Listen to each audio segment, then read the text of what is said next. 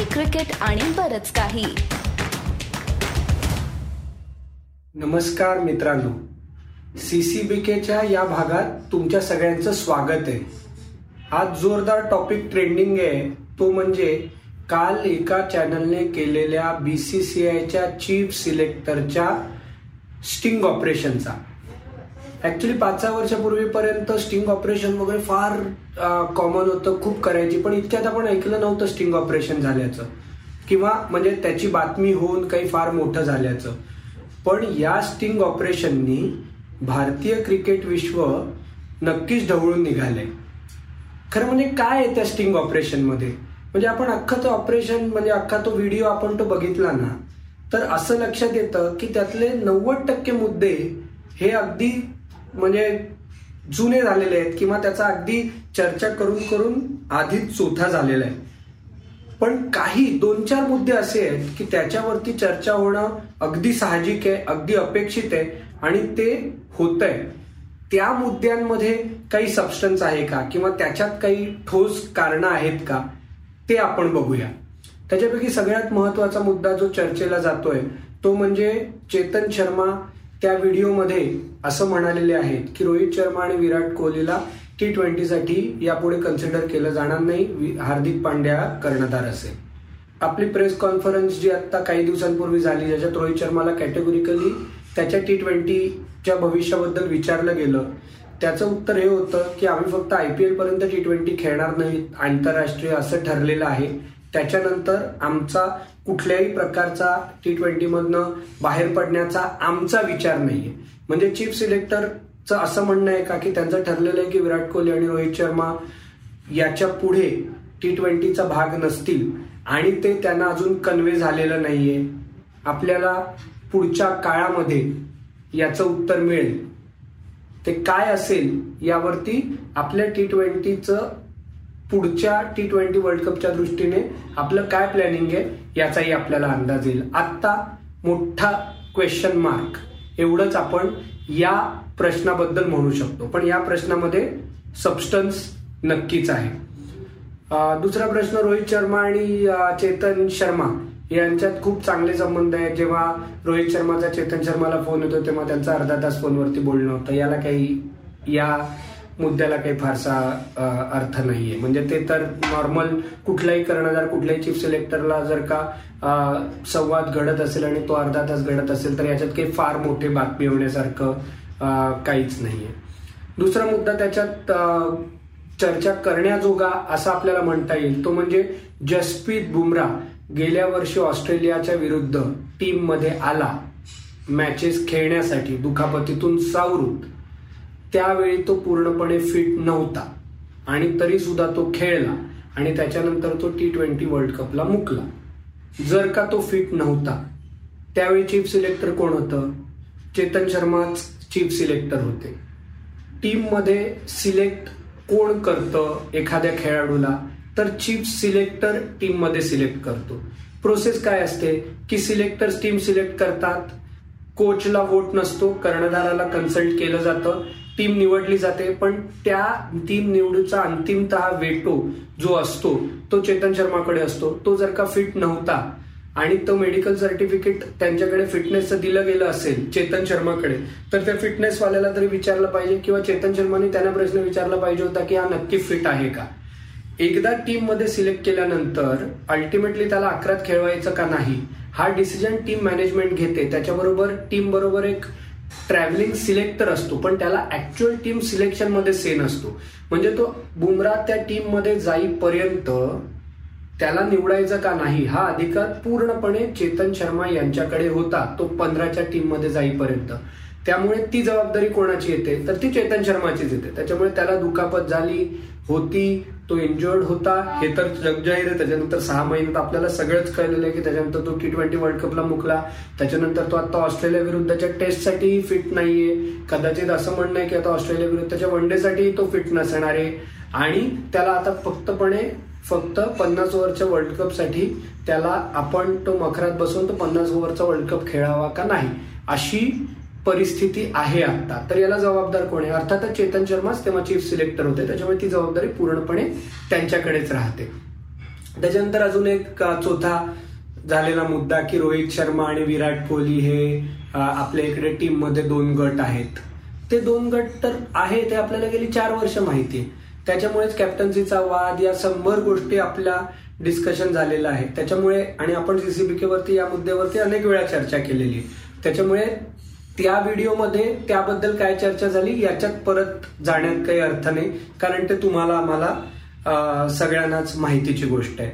त्याच्यानंतर बीसीसीआयचे अध्यक्ष सौरभ गांगुली आणि विराट कोहली यांच्यात फारसं सख्य नव्हतं. कारण विराट कोहलीने एकही आयसीसीची ट्रॉफी जिंकून दिली नव्हती आणि त्यांचं फारसं जमत नव्हतं.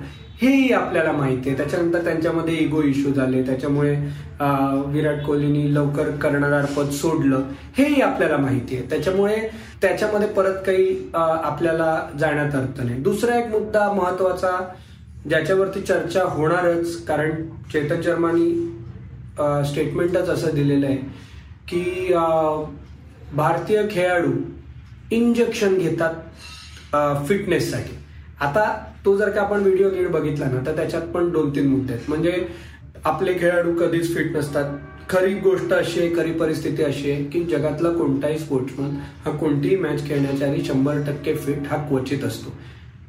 खेळाडू हे day in day out matches खेळत असतात. काहीतरी इंजुरी काहीतरी निगल प्रत्येक खेळाडू हा बाय डिफॉल्ट कॅरी करत असतो. म्हणजे असं कधीच होत नाही की बाबा मी आता म्हणजे माझी बॉडी हंड्रेड पर्सेंट सेफ आहे आणि आत्ता जाऊन मी म्हणजे मी काहीही करू शकतो. अशी परिस्थिती नसते. खेळाडू प्रोफेशनल ॲथलीट आणि त्यांना होणारी दुखापत हा सगळा part and parcel of the game आहे. त्याच्यामुळे असं कधीच होत नाही की खेळाडू शंभर टक्के फिट असतो आणि तो नेहमी खेळायला जातो. खेळाडू ऐंशी टक्के फिट असतोय बरोबर आहे. आता वादंग कुठे आहे याच्यामध्ये? की खेळाडू इंजेक्शन घेतात. आणि ते एकदम स्पेसिफिक म्हणणं आहे त्यांचं की नाही नाही नाही. ते लोक दुखापतीतून सावरण्यासाठी इंजेक्शन घेतात फिट होण्यासाठी इंजेक्शन घेतात. पण ती इंजेक्शन म्हणजे काय? म्हणजे त्यांचं म्हणणं आहे की ते औषधं नाही घेत इंजेक्शन घेतात. आणि ते डॉक्टर असतात ते कोणाला अप्रोच करायचं हे खेळाडूंना माहिती असतं. आम्ही काही हे ट्रॅक करू शकत नाही. डोपिंगमध्ये कुठली औषधं येतात हेही खेळाडूंना माहिती असतं. डोपिंगच्या रेग्युलर टेस्ट होतात त्याच्यात ते पकडले जात नाहीत. मग खेळाडू इंजेक्शन घेतात म्हणजे नक्की काय करतात? म्हणजे हा प्रश्न पुढचे काही दिवस म्हणजे कसलं इंजेक्शन घेतात? त्या इंजेक्शननी काय होतं? म्हणजे आता नक्की इंजेक्शन कोणाकडे आहे? कोण देतं इंजेक्शन हा प्रश्न फार गमतीदार झालेला आहे आता. आणि आता तो पुढचे काही दिवस नक्कीच चर्चेला जाईल. पण एक आपण लक्षात घेतलं पाहिजे की ऐंशी टक्केच खेळाडू फिट असतात. या मध्ये काही फार चर्चेला जागा नाहीये. कारण खेळाडूंचा पार्ट दुखापत घेऊन खेळाडू ऐंशी टक्के फिट म्हणजे तो खेळाडू मॅच फिट आहे हे नक्की असतं. आणि आंतरराष्ट्रीय खेळामध्ये स्टेक्स मोठे असतात. प्रत्येक खेळाडूला ऐंशी पंच्याऐंशी नव्वद टक्के फिटनेस वरतीच खेळायचं असतं खेळाडूला माहिती असतं. आणि जर का तो खेळाडू खरोखर फिट नसेल तर ती बाकीच्या सिस्टीमची जबाबदारी आहे की त्याला अनफिट असेल तर त्याला टीममध्ये न घेण्याची. जेव्हा फिटनेस टेस्ट देऊन जे क्रायटेरिया दिलेले आहेत ते देऊन जेव्हा खेळाडू टीममध्ये येतो त्यावेळी त्याच्यावरती मग नंतर नावं ठेवण्यात काहीच अर्थ नाही. कारण टीममध्ये घेणं न घेणं हे परत कोणाच्या हातात आहे? दुखापतीच्या बेसिसवरती किंवा ऐंशी टक्के फिटनेसवरती ते चीफ सिलेक्टरच्याच हातात आहे. त्याच्यामुळे चेतन शर्माने याच्याबद्दल स्टेटमेंट देणं हे जरा थोडंसं विचित्र आहे. आता दुसरा मुद्दा याच्याकडे असा आहे की अजून एक म्हणजे काही त्याच्यात फार सबस्टन्स नाही. असा मुद्दा की ईशान किशन आणि शुभमन गिल यांनी एवढं छान परफॉर्म केलंय गेल्या सहा महिन्यामध्ये की त्याच्यामुळे के एल राहुल संजू सॅमसनच्या निवडीवरती किंवा त्यांच्या भविष्यावरती प्रश्नचिन्ह निर्माण झाले. ते तर आपल्या सगळ्यांनाच माहिती आहे. त्याच्यामुळे त्या मुद्द्यामध्ये काही फार चर्चा करण्यासारखा विषय नाहीये. याच्यामध्ये सगळ्यात महत्त्वाचा मुद्दा असा आहे की आता चीफ सिलेक्टर जे आपले आहेत चेतन शर्मा यांचं पुढे काय होणार? आता कसं आहे ना की आता ते स्टिंग ऑपरेशन केलं ते योग्य होतं का अयोग्य होतं हा विषय वेगळा. त्या व्हिडिओमध्ये सातत्याने असं म्हटलं जात आहे की हे स्ट्रिक्टली ऑफ द रेकॉर्ड आहे. हे स्ट्रिक्टली ऑफ द रेकॉर्ड आहे. तरी सुद्धा हा व्हिडिओ रिलीज करायला हवा होता का नाही हा मुद्दा वेगळा.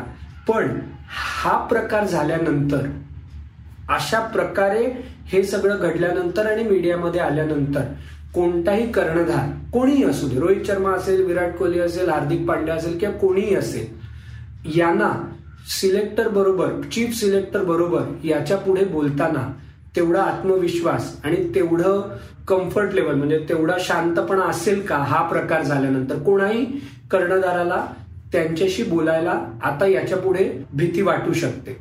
तर म्हणजे आता बीसीसीआय याचा विचार करून चेतन शर्मांवरती आता काही ऍक्शन घेणार पण आपण याच्यामध्ये एक दुसरा मुद्दा लक्षात घेतला पाहिजे.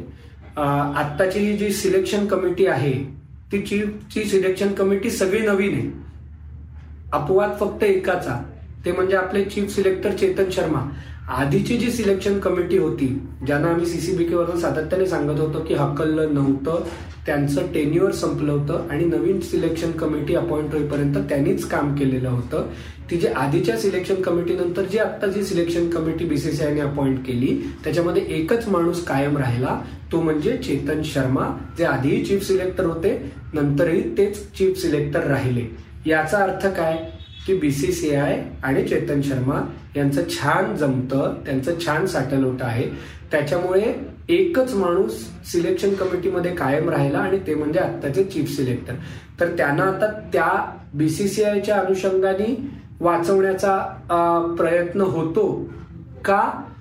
त्यांना प्लेयर्सचा विचार करून किंवा या सगळ्या सिस्टीममध्ये पुढे आता सिलेक्शन आपला वर्ल्ड कप पन्नास ओव्हरचा भारतात होतोय ऑक्टोबरमध्ये. त्याच्यानंतर आपल्याला दोन हजार चोवीसच्या साठी संघ बांधणी करायची. पुढच्या टेस्ट चॅम्पियनशिपसाठी संघ बांधणी या सिरीज नंतर करावी लागणार आहे.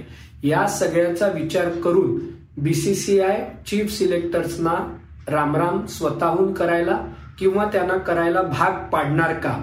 हा एक महत्त्वाचा मुद्दा आहे. प्लेयर्सचा विचार करून ते व्हावं का होऊ नये हे तुम्ही आम्हाला कळवा. आम्ही पण सगळ्या घडामोडींवरती लक्ष ठेवून आहोत.